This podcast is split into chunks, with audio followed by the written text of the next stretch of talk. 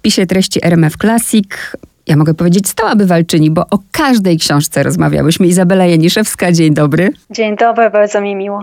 Mnie również, no bo jest pani, że tak powiem, jedną z moich ulubionych autorek, bo o każdej książce rozmawiamy i teraz mamy najnowszą książkę Ludzie z mgły.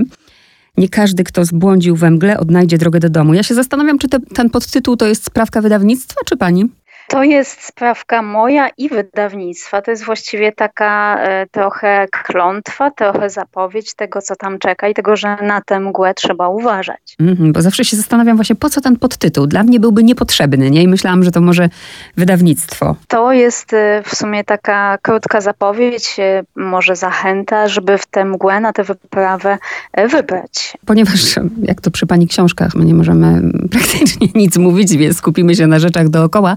Ale zapytam o mgłę. Czy, czy Izabela Janiszewska lubi mgłę? Coraz bardziej mam wrażenie, że po napisaniu tej książki mgła jest dla mnie jeszcze bardziej tajemnicza, magiczna i nieprzenikniona, bo też zdarzyło się tak, że mnóstwo czytelników zaczęło do mnie pisać o swoich przygodach we mgle, opowiadać jakieś mgliste legendy. Okazało się, że dawno, dawno, dawno temu na Podlasiu też były takie czasy, gdzie ludzie bali się mgły i różne rzeczy pod wpływem tej mgły robili. Więc okazało się, że fikcja literacka ma też jakiś pierwowzór w rzeczywistości. Pamiętam takie doświadczenie, jak prowadziłam samochód właśnie nocą i nie było nikogo na drodze i jechałam przez las i była mgła i ta widoczność była taka, ja się potwornie boję mgły. Myślę, że mgła przez to, że ogranicza nas, nasz zmysł wzroku i powoduje, że my nie widzimy wyraźnie, niesamowicie pobudza wyobraźnię i wtedy możemy sobie jakoś wyobrażać wszystko to, co może się właśnie w tej mgle chować. Główna bohaterka, Alicja Jarosz. Mówię główna, a tak naprawdę nie ma jej. Tak, nie ma jej, bo wychodzi z domu, e, idzie ulicą, mija domy swoich sąsiadów, a potem niespodziewanie skręca we mgłę nad mostem i znika w tej mgle. Przez chwilę jeszcze waha się, czy tam wejść, czy może jednak wrócić do domu, a potem stwierdza, że pójdzie i I znika. I mamy jedną świadkinię tego, właśnie starszą panią, która podejrzewam, to jest jedna z tych osób, która, tak jak babcie, prawda, przekazują te legendy. Młodzi się mogą z nich śmiać, bo dzisiaj też mamy różne legendy w różnych miejscach i to są właśnie legendy starszych ludzi, prawda? Zdecydowanie tak. Co więcej, ta, ta kobieta rzeczywiście jest kobietą wierzącą, kobietą obserwującą otoczenie i ona, widząc młodą studentkę, dziewiętnastoletnią Alicję, wchodzącą we mgłę, myśli, że ona pewnie nie wróci tak jak ci inni, którzy już przed nią też we mgle się zgubili. Ponieważ nie będziemy mówić, żeby właśnie za dużo nie zdradzać, to jakby poruszę takie trzy wątki dookoła, które zawsze lubię w pani powieściach, bo to są ważne rzeczy i ważne tematy, a jeszcze szczególnie teraz, w okresie matur. Alicja jest córką lekarza i no właśnie, ta medycyna w jej życiu pojawiła się, mam wrażenie, pod presją ojca. Często dzieci realizują oczekiwania i marzenia swoich rodziców. Mam wrażenie, że Alicja nie radziła sobie na tej medycynie i zbyt szczęśliwa nie była. No i rzeczywiście jest tak, że nie wiem, czy to się dzieje bardziej świadomie, czy podświadomie, pewnie różnie to w różnych rodzinach się układa, ale często e, dzieci jakoś e, starają się zrobić to pchane przez rodziców bądź nie, to czego ich rodzicom się nie udało, e, spełniać te marzenia, aspiracje, podtrzymywać też rodzinne tradycje, bo kiedy w rodzinie, e, tak jak w rodzinie książkowej są lekarze, to młoda dziewczyna ruszająca w ten e, dorosły świat także chce pójść w ślady ojca, ale tak naprawdę chce pójść w jego ślady nie dlatego, że kocha medycynę, tylko dlatego, że chce e, miłości, uwagi e, i uznania właśnie tych rodziców, więc chce być taka jak oni, bo ma poczucie, że jeżeli pójdzie tą ścieżką, to wtedy dostanie to, na czym najbardziej jej zależy, że dostanie właśnie e, ich akceptację, ich uwagę. Często, to jest naprawdę, ja myślę, że to jest tak ważny temat, który tutaj jest w tej książce, już nawet nie mówię o realizowaniu ambicji, marzeń, ale o tym, że rodzice nie znają swoich dzieci, że tak naprawdę nie pozwalają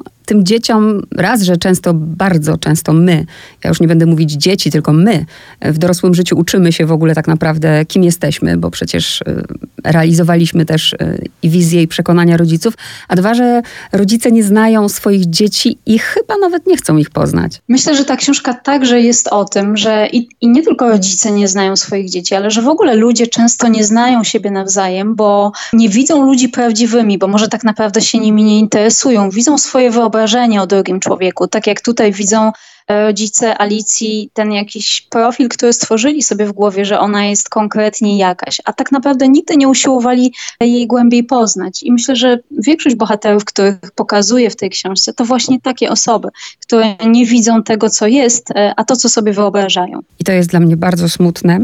Drugi wątek, który chcę poruszyć i on nie jest tajemnicą, bo zresztą wyjaśnia go pani w zakończeniu, w posłowiu. I to jest historia, którą faktycznie znałam i jestem też ciekawa, czy, czy pani się nią zainspirowała za, za, za sprawą właśnie reportażu Tochmana o człowieku z, z torów. Tak, historia o człowieku, który powstał z torów, przyszła do mnie jeszcze chyba przed, przed studiami, czyli jakieś dwadzieścia lat temu yy, i czytałam ją właśnie najpierw jako reportaż, potem czytałam w zbiorze reportaży Wojciecha Tochmana pod tytułem Wściekły pies yy, i pamiętam, że no właściwie do dzisiaj jest dla mnie fenomenem to, że jest człowiek w tym kraju, który od dwudziestu lat nie wie, kim jest, jak się nazywa i skąd się wziął i absolutnie ani jedna osoba nie jest w stanie mu na to pytanie e, odpowiedzieć. To jest dla mnie po prostu coś niewyobrażalnego i ta zagadka była przy mnie tak długo i tak długo za mną chodziła, że po prostu musiałam e, szukać na nią odpowiedzi, znajdywać jakieś rozwiązania i starałam się trochę tej zagadki rozwiązać w swojej książce, choć oczywiście to, co ja tworzę, jest fikcją, e, a ta prawdziwa historia nadal jest niewyjaśniona. I też postaram się za dużo nie, nie zdradzić. Pamiętam, jakie na mnie zrobiła, zrobiła wrażenie, nawet nie książka, ponieważ ja jako w ogóle dziewczyna, jako nastolatka uwielbiałam czytać Stephena Kinga, ale film był doskonały z Cathy Bates, mam na myśli Misery. I mam hmm. na myśli, powiem to tak troszkę dookoła, żeby właśnie nie zdradzać, że co potrafimy, e, chociaż nie, no Misery chyba była psychopatką jednak, no ale z drugiej strony to też jest psychopatia. Miłość potrafi doprowadzić do... Też jestem ciekawa, czy ta historia, która się pojawia w tej książce i tego, co miłość potrafi zrobić, właśnie toksyczna miłość, gdzie jest tutaj inspiracja? To jest niesamowite, bo przychodzili do mnie czytelnicy na spotkania i mówili, że zawsze im się wydawało, że miłość jest czymś dobrym, ciepłym, że miłość nie może być zła, że miłość to jest tylko to, co bezpieczne, co przyjemne, co chce się przytulić. A okazuje się, że miłość może być rzeczywiście wypaczona, może być chora, może być naprawdę okrutna i przerażająca. I taką miłość pokazuje w książce. Jest to historia miłości w rodzinie, tyle mogę powiedzieć, żeby też za dużo tutaj nie ujawnić. Natomiast ona nie wzięła się z rzeczywistości, choć kiedy nad nią pracowałam, to sporo też takich historii przeczytałam. Historię chociażby Dee Dee Blanchard, którą Prze- przez całe życie tak właśnie taką miłością obdarzano. E, I takich historii jest troszeczkę na świecie. E, czyta się je po prostu w taki sposób, że włosy się jeżą na karku.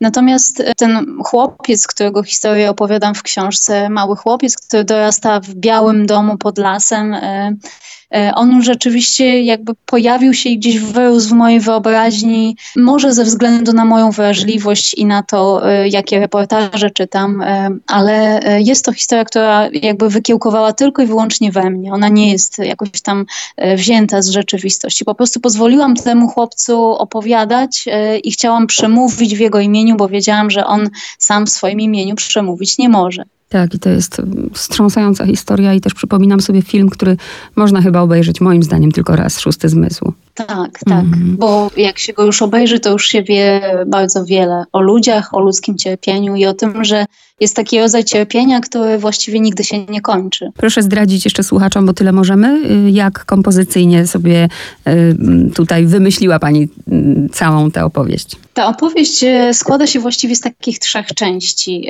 Pierwszą, od której to wszystko się zaczyna współcześnie, jest zaginięcie młodej dziewczyny, Alicji, studentki, która w drodze do kościoła po prostu znika. Można tak na to spojrzeć. Drugim niezwykle ważnym elementem tego warkocza jest historia mężczyzny, który z mgły się wyłania, nie wie kim jest, nie wie jak się nazywa, nie wie skąd się tam wziął, a jedynym przedmiotem, który ma przy sobie, jest naszyjnik tejże zaginionej wcześniej dziewczyny. No i jest trzeci element, jest to historia, która wydaje się być zupełnie niezwiązana z tymi dwiema, a okazuje się, że jest istotnym kluczem do rozwiązania głównej zagadki książki. Jest to właśnie historia małego chłopca, który jest chory, który jest szczęśliwy albo bardzo chce być szczęśliwy, ale życie uparcie chce mu to szczęście odebrać i do końca nie będziemy wiedzieć, czy uda mu się je odnaleźć, czy nie. Bardzo mnie ciekawi to,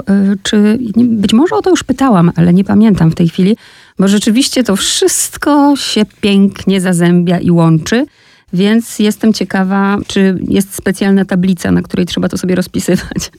Tablicy nie ma, jest wielka głowa, która czasami rzeczywiście wydaje się być już spuchnięta i przeciążona nieustającym myśleniem o fabule.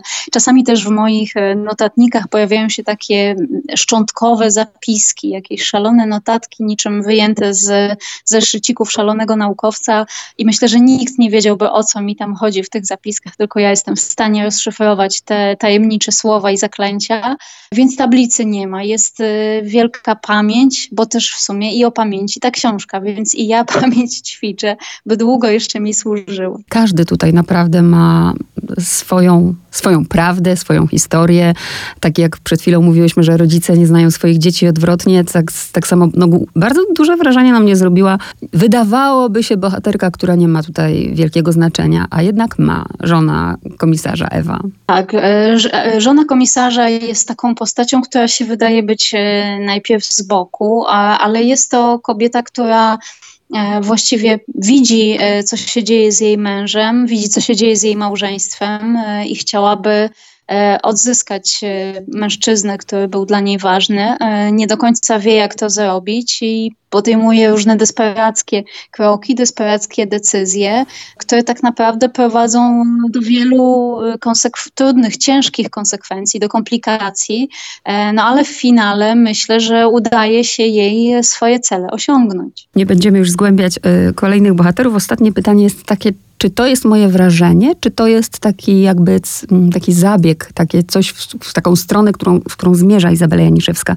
Ponieważ do tej pory, czy w ogóle zawsze mocną stroną y, pani książek są bohaterowie y, i tak jest w tej książce, ale mam wrażenie, że zdecydowanie więcej niż w poprzednich książkach, może już nawet w Apartamencie to zauważyłam i poczułam, że idzie pani w stronę takiego sensualizmu, czyli tutaj naprawdę ta mgła, opisy y, właśnie wpływające, ta synestezja wpływająca na zmysły, no gra znaczenie i w Apartamencie też już było podobnie. Myślę, że każda historia wymaga jakiegoś innego anturażu, innych dekoracji i tutaj ja nie wyobrażałam sobie, że miałabym napisać o mgle i żeby czytelnik tej mgły nie poczuł. Naprawdę bardzo zależało mi na tym, żeby ta mgła wręcz otulała czytelnika, żeby gdzieś kładła się tą wilgocią na ramionach, muskała policzki, żeby obejmowała nogi, żeby rzeczywiście ktoś, kto będzie czytał, mógł znaleźć się tam, w tym lesie, w lesie, w którym unosi się mgła, mógł poczuć smagnięcia gałęzi na twarzy, lekki powiew wiatru, muskające włosy. Jakby chciałam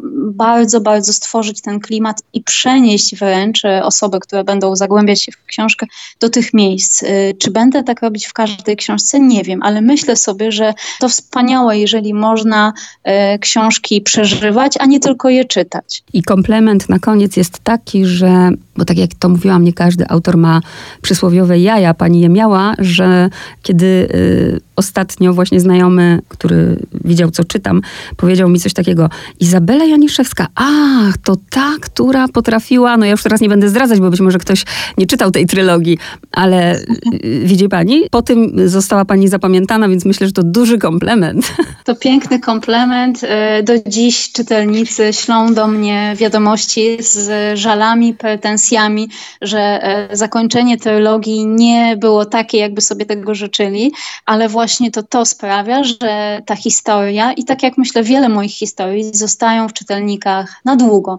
Postaram się je robić tak, jak podpowiada mi serce, a niekoniecznie zdrowy rozsądek. Bardzo dziękuję za rozmowę, no i do następnego. Pięknie dziękuję.